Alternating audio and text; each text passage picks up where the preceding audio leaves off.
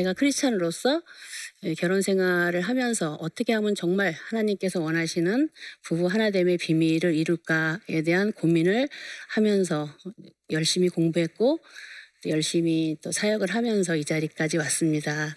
오늘 저의 짧은 간증을 통해서 우리 성도님들과 나누고 싶은 마음이 있습니다. 네.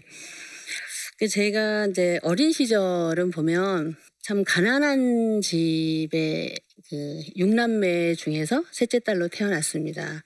그러니까 제가 좀 되게 이제 힘들었던 것은 일단은 집이 너무 가난한 것도 힘들었지만 음, 저희 친정 아버님께서는 믿지를 않으셨어요. 어머니는 믿으셨는데 그래서 좀 폭력이 좀 심하셨어요. 그러니까 저희 아버님은 이제 어떤 말씀보다는 먼저 이렇게 매를 드시는 그래서 참 육남매가 많이 맞았는데 그 중에서 가장 많이 맞은 사람이 저예요. 왜냐하면 제가 이제 고집이 좀 많이 셌어요. 그래서 가난도 힘들었고 아버지의 폭력도 너무 이제 힘들었는데 또 하나 저만의 이제 힘들었던 거는 이제 뭐 가난이나 아버지의 폭력은 우리 이제 육남매가 같이 겪었던 거라면 저 개인적인 것에 대한 아픔은 제 몸이 이제 너무 피부병이 심했 던 거예요. 그러니까는 제 얼굴 보시면 되게 피부가 깨끗하잖아요. 그죠? 근데 얼굴만 깨끗하고요. 얼굴을 제한 모든 것이 너무나 이제 피부병이 정말 심했어요. 그래서 저는 이게 어, 이제 모태 신앙인인데 그 욥기서의 욥기를 상당히 이해하고 이게 어릴 때부터 지냈어요. 그 그분이 이제 축복을 다 뺏기고 마지막에 욕창이 났 몸에 다리 가렵고 막 이런 것이 있었잖아요. 이제 그 말씀을 볼 때마다 그 공감이 되고 그분을 이해하는. 그래서 피부병이 얼마나 심했고 저를 고통스럽게 했냐면 이제 낮에는 의식이 있을 때는 그냥 가려워도 참아요. 근데 이게 밤에 이제 무의식적으로 잘 때는 이제 너무 고통스러운 거죠. 가지고 아침에 일어나면 제 이제 손톱이 빨갛게 그 피 때문에 그게 너무 고통스러웠고 그것을 없애려고 막 장갑도 껴보기도 하고 막 이렇게 했는데 참 안 됐던 너무 힘든 시절이었어요. 이제 그게 이제 어릴 때도 힘들었지만 사춘기가 되면서 저를 더 우울하게 만들고 더 이제 열등감스럽게 만들었었죠. 그러면서 이제 제가 계속 끊임없이 저의 어떤 삶에 대한 기도를 하나님께 했는데 제가 이제 그 배우자 기도를 쉬지 않고 했었던 이유가 제가 피부병이 있잖아요.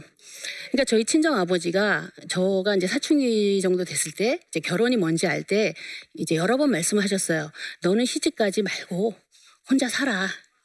어, 너 같은 애가 어떻게 시집을 가겠어? 이렇게 이제 단정을 하셨어요. 그랬을 때 저는 겉으로는 알았어요, 아버지. 그냥 혼자 살지 뭐. 이러고 그냥 넘어갔는데 사실은 마음의 열망에서는 가장 사람의 기본적인 본능적인 열망이 자기 짝에 대한 찾고자 하는 마음이잖아요. 근데 저도 그것을 없앨 수가 없었어요. 아무리 겉으로는 아닌 척을 해도. 그래서 제가 늘 나 남편 좀 만나게 해주는데 그 남편이 그 저의 피부병을 고칠 수 있는 사람이면 좋겠다. 이 기도를 제가 이제 끊임없이 정말 단순하게 했어요. 근데 지나고 나니까 하나님께서는 그 어린 소녀, 정말 아무것도 모르는 그 소녀의 그 순수한 기도를 이제 기가 막히게 이제 응답을 해주셨던 것 같아요. 제 대학을 위해서 이제 서울로 왔는데 이 교회도 가보고 저 교회도 가봤는데 사실은 서울에서 제가 기대했던 교회를 못 찾았어요. 되게 힘들고 좀 적응하기 쉽지 않고 그리고 너무 답답할 때 교회 기도를 좀 하러 가고 싶은데 교회 문이 잠겨 있고 그러다가 이제 힘들게 있다가 한 교회를 갔어요. 근데 갔는데 그 교회가 열려 있더라고요. 아주 그때 당시 이제 저를 환하게 맞아줬던 어, 멋진 장로님이 계신데 어, 그 장로님이 나중에 저희 시아버님이 될 줄은 그때는 미처 몰랐었습니다. 그분이 그때 세신자발을 맡고 계셔서 환영을 해주신 거예요. 그래서 그 교회에서 이제 대학부에 연결이 되고 또 중등부 교사를 하면서 이제 남편을 만난 거죠. 그래서 남편을 만나면서 이제 대학부 활동하고 중고등부 교사를 같이 하면서 교제를 나눴는데 참 남편에 대한 게 저의 남성에 대한 이미지를 많이 바꿔놓은 그런 계기가 됐어요. 왜냐하면 제가 알고 있는 남자의 이미지는 저희 친정 아버지가 되게 폭력 이 많고 제가 생각하기에 이제 학교를 못 나오셨기 때문에 그 좀 무식하다고 단순하고 무식하다고 느꼈었는데 아 남자들은 다 이런가? 하고 제가 좀 약간 남자에 대한 그 경계선을 가지고 있었는데 저희 남편이 저의 그 대학부에서 일대일 양육자 리더가 되셨어요. 근데 저한테 이 성경을 가르쳐 주시는데 너무너무 지식이 많고 너무너무 다정하고 따뜻한 거예요. 그래서 어린 마음에 어, 세상에 이런 남자도 있구나. 그래서 사실은 저는 남편을 사랑했다기보다 먼저 좀 존경했던 것 같아요. 그리고 남자에 대한 이미지가 좀 바뀌는 그런 이제 계기가 됐었어요. 근데 이제 성경 공부 1년 프로그램 다 끝나고 이제 그동안은 남편이 그냥 저한테 이제 제자로서만 이렇게 접근을 하다가 그 이제 그 자- 과정이 다 끝나니까 어느 날 저에게 이제 데이트 신청을 하시더라고요. 그래서 데이트 신청을 하고 제가 존경했었기 때문에 음, 거절할 이유가 없잖아요. 근데 또 저는 음, 아까도 제가 말씀드렸지만 제가 피부병이 있잖아요. 그러니까 저는 이제 데이트하면서도 그게 너무 이제 걱정이 되는 거예요. 아 이거 들키면 안 되는데. 근데 사실은 이제 남녀가 사랑을 하면 스킨십도 하게 하고 싶고 이런 많은 자연스러움이 있는데 그때까지는 정말 뭐 손잡는 것도 너무 불편하고 긴장되고 이제 그랬었는데 하루는 남편이 이제 찻집에서 우리 결혼하자. 뭐 지금 저 이벤트 있는 것도 아니잖아요. 그냥 툭 까놓고 결혼하자 이렇게 말씀을 하시는데 아 제가 순간 이제 아 드디어 내가 헤어질 시간이 왔- 왔나 보다. 이제 나는 더 이상 이제 이 사람하고 만날 수가 없나 보다. 이제 이렇게 하고 가만히 있었더니 왜 그러냐고 이제 물어보시는 거예요. 그래서 제가 사실 나는 몸에 피부병이 너무 심하다. 그래서 나는 결혼할 수 있는 처지가 아니다라고 이제 얘기를 했어요. 그때 저희 남편이 막 웃으면서 저희 남편 여기 앉아 계신데 눈이 되게 나쁘세요. 호탕하게 그 말을 듣자마자 그것 때문에 고민했냐. 그러면서 나는 눈이 나빠서 아무것도 안 보여. 괜찮아. 그러면서 저한테 편안하게 해주시고 네, 저랑 이제 결혼을 하게 됐어요. 그때 제 나이가 이제 23살. 너무 이른 나이죠. 그래서 23살에 이제 7월 달에 결혼을 할 수밖에 없어서 이제 7월에 신부가 됐습니다. 정말 결혼하면 다 좋을 것 같았는데 다 결혼들 하셨죠. 정말 사랑해서 하셨잖아요. 그죠? 근데 어떠셔요? 결혼하고 나시니까? 네. 네. 주여, 이 일을 어찌하면 좋습니까? 저가 결혼해서 정말 초자, 초창기에 결혼 3년 동안은 제 기억으로는 제 기억으로는 거의 날마다 싸운 것 같아요. 너무 성격을 이해를 못하고 사는 패턴이 너무 달라서 가장 저를 힘들게 했던 게 뭐냐면 저는 좀 사람이 약간 계획적이고 먼저 일을 해야지 좀 편한 사람이에요. 그러니까 직장 생활하고 남편 학교 갔다 와서 집에 오면 이제 저녁 때가 되면 저는 옷 갈아입고 막바로 이제 주방으로 가 부엌으로 가는데요. 저희 남편은 이제 누우세요. 네, 마루에 이제 소파에 누우셔가지고 안 일어나세요. 그러면 이제 저는 이제 기다립니다. 아, 10분 후에 일어나겠지? 그러면 같이 뭐래도 같이 제가 밥하는 동안 뭐 청소를 해준다던가 아니면 다른 거 가정일을 좀 해주면 좋겠는데 안 하는 거예요. 그러면 제가 30분, 1시간 지나다가 밥하다 말고도 화를 내고 그러니까 집을 나가기도 하고 너무 속상한. 그래서 뭐 이런 사람이 다 있지? 어, 나랑 성역 공부하고 교회 생활할 땐 너무나 잘해주더니, 너무나 멋지더니, 이렇게 게으른 사람하고 내가 결혼했단 말이야? 그거를 이해를 못 했었어요. 그 저가 이제 공부하기 전까지 남편이 그런 패턴의 사람이라는 거, 그런 성향이라는 것을 이해하지 못하고 저 사람은 게으른 사람이야 라고 제가 판단하면서 엄청 많이 남편을 좀 괴롭혔던 것 같아요. 그 부분이 너무 달라서. 저는 그때 신혼 때 그랬는데 우리 남편 선생님께서는 그때 당시 어떤 기억이 나세요? 기억이 안 납니다.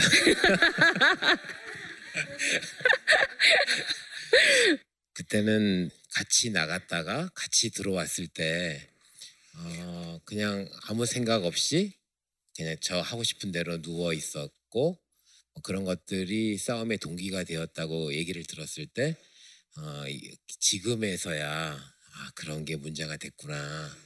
어, 그 내가 좀 더 알았 그것이 문제가 되는 줄 알았으면 지금도 사랑하지만 그때는 지금보다도 더 뜨겁게 사랑할 때인데 어, 그 내가 사랑하는 아내가 원하는 것을 들어주지 않을 리가 없었어요. 어, 그 잘 몰랐던 것 같아요. 저도 이제 요청하기보다는 그냥 알아서 해주겠지 기다리다가 비난했던 것 같아요. 제가 정확하게 요청을 했다면 남편이 들어주셨을 텐데 사실 뭐 대화법을 안 적도 없었고 요청할 힘도 없었어요. 어, 지난 일이지만 네. 미안해요. 감사합니다. 아, 네. 제가 싸워가지고 날마다 싸웠다는 것도 기억 못 하시고 화가 나서 나갔던 것도 잘 기억을 못 하시더라고요.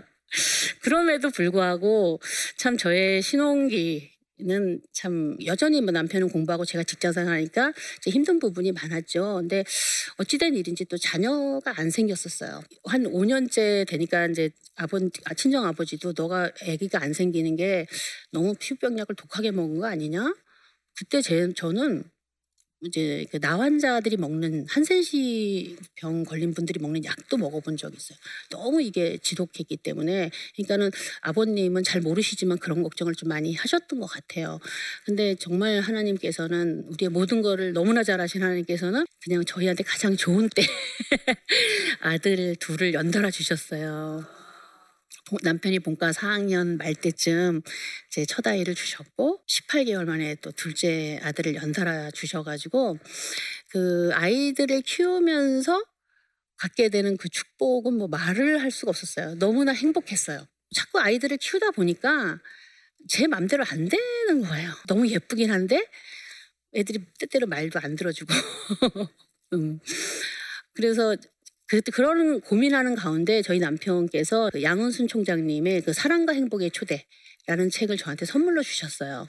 그래서 그 책을 읽고 제가 너무나 이제 감동을 받은 거예요. 아, 정말 내가 정말 내 마음처럼 안 되는 것은 이게 전문가의 도움을 받아야겠구나. 이런 방법이 있구나. 그래서 제가 그 책을 읽고 너무나 도전을 받아서 저희 작은 애 4살 때, 1994년도 예, 때 아이를 업고 그 지금 제가 섬기고 있는 홈 상담 센터를 제 발로 찾아갔어요. 그래서 그때부터 이제 가정 사역과 상담에 대한 공부를 한 것 같아요. 그래서 그때 참 얼마나 행복했냐면 배운 거를 가정에서 적용하고 실천하고 그럴 때 남편이 그랬어요. 야 요새 같으면 정말 천국이 따로 없겠다. 이제 많은 그런 이제 농담도 하고 우리가 참 마음껏 즐겼는데 저한테는 또 소망이 계속 저는 약간 비전널이고 항상 이렇게 계획을 세우면서 가는 사람인데 남편과 함께 또 아이들과 함께 유학을 가고 싶은 마음이 너무나 많았어요. 계속 저금을 하면서 오랜 준비 끝에 이제 2002년도에 이제 유학을 미국으로 갔습니다. 미국으로 갔는데 아이들이 그때 큰 애가 중학교 1학년, 작은 애가 초등학교 5학년이었는데 이제 그때부터 우리가 이제 겉으로는 유학 생활을 즐겁게 하는 것 같았지만 이제 아이들이 사춘기를 맞으면서 이제 부부 갈등이 좀 너무 심각하게 이제 왔. 었습니다. 가장 갈등의 이제 핵심적으로 오랫동안 힘든 게 지금도 힘, 여전히 힘든 게 자녀 교육에 대한 가치관이 다른 거예요. 음. 그러니까 그때 당시에 정말 큰 아들하고 아빠와의 갈등이 너무나 힘들었고 그 중간에서 저도 뭐 어떻게 해야 될지도 모르고 아이는 자꾸 격길로 가는 것 같고 그래서 그때 참 많은 무릎을 하나님한테 꿇을 수밖에 없었고 남편은 4년 유학하고 한국으로 돌아오시고 저는 이제 2년 동안 기러기 생활을 했어요. 기러기 생활, 자녀 아들들만 둘 있는 그 기러기 생활이 지금 돌아보면 앞으로도 이런 고난은 없었으면 좋겠다. 할 정도의 고난이 많았어요. 어, 그래서 저는 그렇게 생각했어요. 아, 하나님께서 내가 남편한테 순종하지 않으니까 남편은 계속 같이 가자 그랬었거든요. 나를 그냥 벌 주나 보다. 이렇게 생각이 들 정도로 큰아이가 너무나 이탈을 많이 하고 이제 힘들게 했는데 지금 지나고 나니까 큰아들한테도 숨통이 필요했고 아빠도 힘드시지만 조금 거리두기가 좀 필요했던 것 같다는 생각이 들어요. 그래서 큰아들 대학 가고 이제 둘째 아이 데리고 이제 다시 이제 한국 6년 만에 이제 왔죠. 저희 부부가 음, 많은 이제 일들을 겪으면서 성경 말씀에 그 정말 하나님은 시작과 끝이잖아요. 그거에 대한 게 저는 이 가정 상담과 그 심리학, 가정사역 공부하면서 너무나 많이 지금 깨닫고 있어요. 그 중에 하나가 결혼이 이제 처음에 이제 아담과 이브가 만난 성경 말씀 있죠. 어디신지 아세요? 창세기 2장 24절 말씀. 이러므로 남자가 부모를 떠나 그의 아내와 합하여 둘이 한 몸을 이룰지로다. 우리 우리가 너무나 잘 알고 있잖아요. 근데 이것을 예수님께서 부모를 떠나래요. 근데 우리 생각해 보세요. 아담과 하와한테는 부모가 있었어요, 없었어요? 현실적인 부모 없으셨어요, 그죠? 근데 왜 부모를 떠나라고 하셨을까요, 하나님께서? 고민 좀 해보세요. 저도 고민 많이 했거든요. 근데 제가 가족 치료라는 공부를 하면서 깨달은 게 있어요. 오늘날에 많은 이혼율이 너무나 많잖아요. 근데 부모를 안 떠나서 이혼하는 이유들이 너무 많은 거예요. 둘이는 어차피 갈등하면서 갈 수밖에 없는데 양가 부모님이 껴서 좋아지는 게 아니라 이혼으로 가는 확률이 너무 많아요. 그러니까 하나님은 처음과 끝이라 우리의 모든 걸 다 아시기 때문에 애시당초 이 말씀을 하신 것 같은 제가 깨달음이 있었어요. 그 다음에 이제 예수님께서 그거를 마가복음과 마태복음에서 말씀하셨는데 이러한즉 이제 둘이 아니요 한 몸이니 그러므로 하나님이 짝지으신 것을 사람이 나누지 못할지니라 하시더라. 이 말씀은 어떻게 받아들이세요? 사실 오늘날의 이혼은요 신혼기 이혼보다 중년기 이혼이 더 많아요. 결혼 20년 이후 어, 애들만 대학 가면 나는 이 사람이랑 도저히 못 살겠어. 그래서 교회 안에서도 이 예수님의 말씀 하나님이 짝지어진 것을 사람이 나누지 못할지니라가 올무가 돼서 이혼은 차마 못하지만 형식만 부부인 분들이 너무 많아요. 저는 이게 너무 안타까워요 사실은. 근데 아무리 서구 사회가 쿨하고 또 젊은 사람들이 편하게 이혼을 한다고 해도 이혼을 편하게 하는 분은 아무도 없더라는 것이에요. 너무나 고통스럽다는 것이에요. 그러니까 예수님께서 우리의 연약함을 너무나 잘 아시니까 야 너네 짝 하나님이 짝 지어 주신 거야. 그러니까 싸우지 말고 이혼하지 말고 좀 잘 살았으면 좋겠어 하는 예수님의 사랑의 메시지로 저한테 다가오더라고요. 여러분 어떻게 느껴지세요? 이 말씀 들으니까 혹시 내가 이 인간하고 언제 헤어질지 고민하는 분은 다시 주님 안에서 요거 이 말씀 가지고 좀 약간 씨름을 하시면 좋겠어요. 이게 멍해가 아니라 아 정말 하나님께서 나를 향한 그 사랑이셨구나 이 말씀이 그거에 대한 도전을 받으시면 저는 너무 좋겠어요. 그 다음에 또 에베소서에서 말씀은 똑같이 사도 바울이 창세기를 인용하세요. 이러므로 사람이 부모를 떠나 그의 아내 합하여 그들이 한 육체가 될지니라. 그러면서 이 비밀이 크대요. 비밀하면 어떤 느낌이 드세요?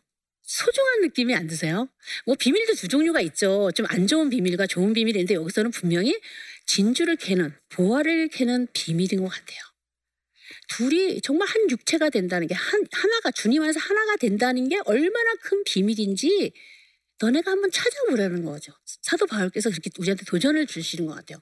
그러면서 더 어마어마한 말씀을 그 다음에 하시죠. 뭐라 그러셔요? 그리스도와 교회에 대해서 말하신대요. 부부관계를 비밀을 말씀하시고 연달아 나는 그리스도와 교회에 대하여 말한다. 저는 이거에 대한 도전도 지금 계속 묵상하고 있어요. 아, 하나님께서 이렇게 말씀하시는 의미가 뭘까? 정말 우리는 예수님 따라 살수 없는데 또 교회를 떠나서 살 수 없는데 그거를 부부한테 적용하는 이 비밀. 그거를 찾으려고 정말 저는 노력을 해요.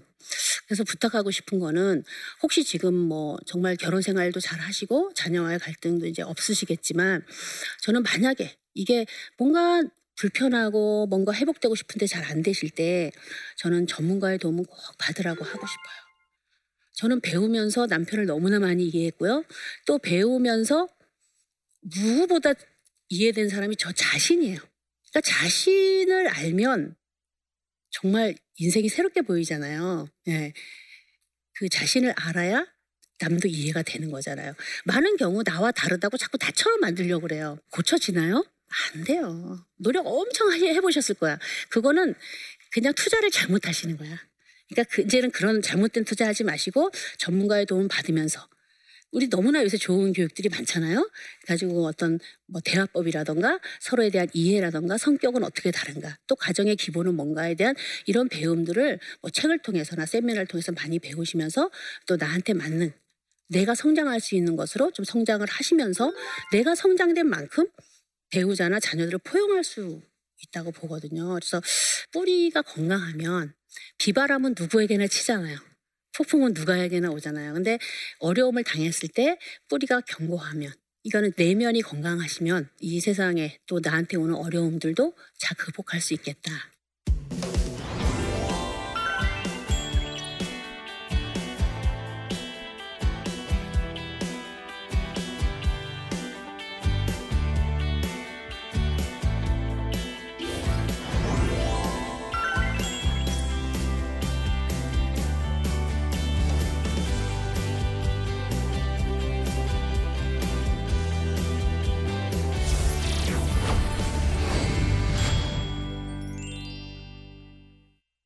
네, 오늘 제 강의를 듣고 이제 질문하신 분들이 있는데 그 질문 중에 두 개를 선택해서 한번 같이 나눠보겠습니다. 어, 첫 번째 질문이 달라도 너무 다른 저희 부부는 출가를 앞둔 아이들 때문에 살고 있다고 할 정도입니다. 너무 다르지만 저희 부부가 함께 노후를 재미있게 보낼 수 있는 방법이 있을까요? 정말 이런 분들 많다고 아까 제가 강의 때 얘기했잖아요. 어, 노년이 저는 풍성해야 된다고 보고요. 방법은 정말 마- 많습니다. 근데 방법을 너무 거창하게 생각하시면 안될것 같아요. 작은 것을 서로 해줄 수 있는. 제가 지금 이 질문을 받으면서 생각나는 커플이 있는데요. 그 커플 중에 중년기 이후에요. 그분들도 결혼 30년 되시고 자녀들이 다 출가한 이후에 이혼의 위기로 온 부부인데 남편의 소망이 뭐냐면 아침에 일어났을 때 아내가 나한테 굿모닝 인사를 하는 게 내 소원이다. 너무 간단하지 않아요? 또 아내가 원하는 건 뭐냐면 산책할 때 남편 혼자 막 가지 말고 내 손 좀 잡아줬으면 좋겠다. 아, 이건 돈도 안 드는 거예요. 우리는 많은 문제들이 돈 때문에 있다고 하는데 사실 그 마음에서 정말 원하는 것은 따뜻한 말 한마디. 상대에 대한 관심, 호기심,